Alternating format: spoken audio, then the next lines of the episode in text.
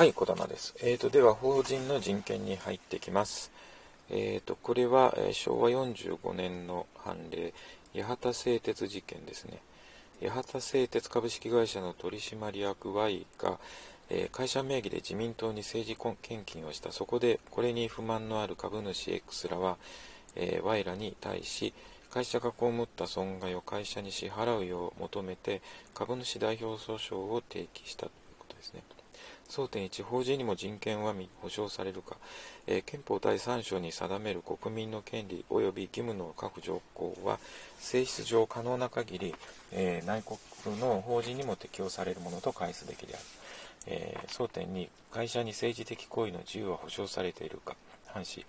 えー、会社は自然人たる国民と同様国や政党の特定の政策を支持推進または反対するなどの政治的行為をなす自由を有するのである政治資金の寄付もまさにその自由の一環であり、えー、自然人たる国民による寄付と、えー、特別異なるに扱うべき、え憲法上の要請があるものではないということでこれは認めてますね。はい、では、えー、次、平成8年の判例で、南九州税理士会政治献金事件ということで、南九州税理士会は税理士法人改正運動のために政治団体に寄付する資金として会会員から特別会費を徴収する決議を行ったが、会員 X らはこの会費を納入しなかった。その後、X らは会の役員選挙の選挙権を剥奪されたため、特別会費納入義務の不存在確認と慰謝料の支払いを求めて訴えを提起した。えここでの争点は、あの強制加入団体があの会員に政治献金のための、え努力義務を課すことは、え会員の思想良心の自由を侵害し政治献金が、えー、強制加入団体である政治家あ税理士会の目的の範囲外の行為ではないかということで、えーと、藩藩士としては、えー、法が税理士会を強制加入の法人としている以上その構成員である会員にはさまざまな思想信条及び主義主張を有する者が、えー、存在することが当然に予定されている。従って、えー、税理士会がえ決定した意思に基づいて活動するもそのために会員に要請される、え協力義務にもおのずから限界がある。税理士会が多数決原理によって団体の意思として決定し、えー、構成員にその協力を義務付ける、えー、政党など規定法上の政治団体に対して金品の寄付をすることはたとえ税理士会にかかる法令の制定、改廃に関する要求を実現するためであっても税理士会の目的の範囲外の行為と言わざるを得ない、えー、税理士会の目的の範囲外ですよということですね、えー、でですねえー、っと似たようなところがあるんですけどもあれこれには載ってないのかな？はいえっ、と同じようにですね、群馬司法書士会事件というのが平成14年ありまして、えー、群馬司法書士会は、えー、阪神大震災により被災した兵庫県司法書士会に3000万の復興支援拠出金を寄付するためにそのあの資金の一部として会員から登録申請事件1件当たり50円の、えー、復興支援特別負担金の徴収を行う旨の総会決議を行ったということで、えー、藩士としては、まあ、司法書士会はその目的を遂行する上で直接または間接に必要な範囲で、えー、他の司法書士会との間で業務のその他についてて、えー、提携協力援助等するものと活動範囲に含まれるんだよと兵庫県司法書士会に本件拠出金を寄付することは群馬司法書士会の権利能力の範囲内だよと。えそうすると群馬司法書士会は本件拠出金の調達方法についても特段の事情がある場合を除き多数決原理に基づき自ら決定することができる本件について、え見ると特段の事情があるとは認められず本件えー、決議の協力は会員に対して及びもと言うべきであるということでこれを認めてるんですね。えー、さっきの南九州税理士会事件と、えー、群馬、えー、司法書士会事件というのは結果が、え結論がですね異なっております、え税理士会は強制加入団体、で、えまあ司法書士会もそうですよね、で、え、まあ、こちらは、え、政治、え政治献金は、えー、ダメですよということですね。目的の範囲外ですね。でただ、司法書士会の方は、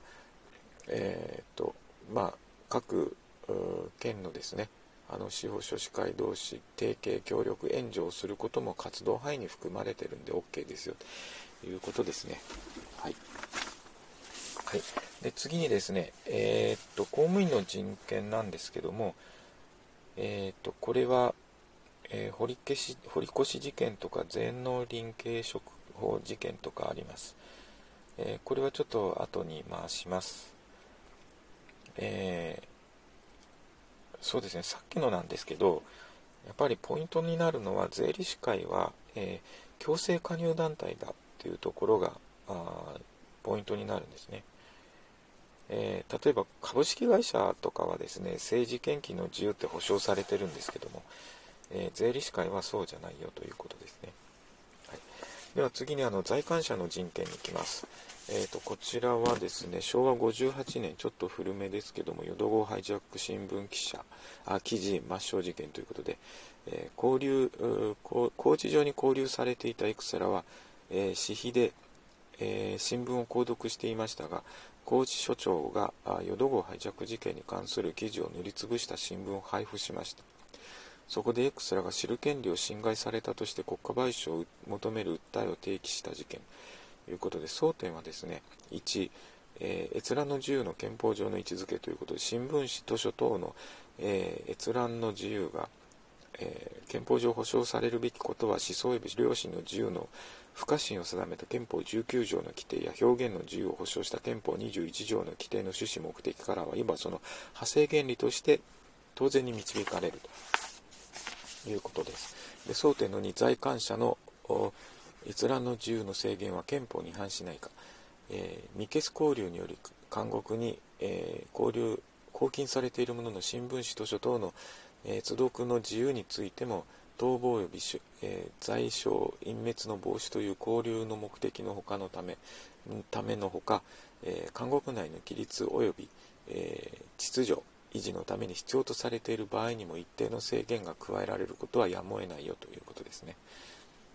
まあまあまあまあ自分の、ね、お金で買った新聞があの塗りつぶされるということで自由をですね制限されると、まあ、これはあの一定のさっき言ったようなあ理由があって、え必要な場合は制限が加えられても致し方ないよということですね。監獄内の規律秩序維持のため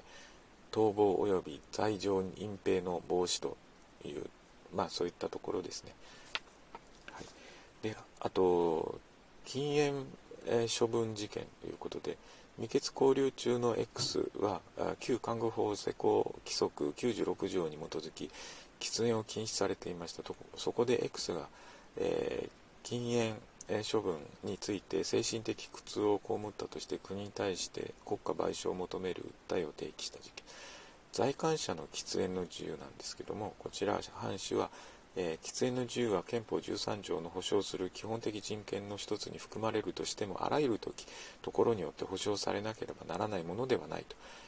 えー、喫煙禁止という程度の自由の制限は必要かつ合理的なものであると解するのが相当であるということです、はい。まあ、なんとなくこれは分かりますね、えっ、ー、とでえっ、ー、とですねえー、一応こちらここまでということになります。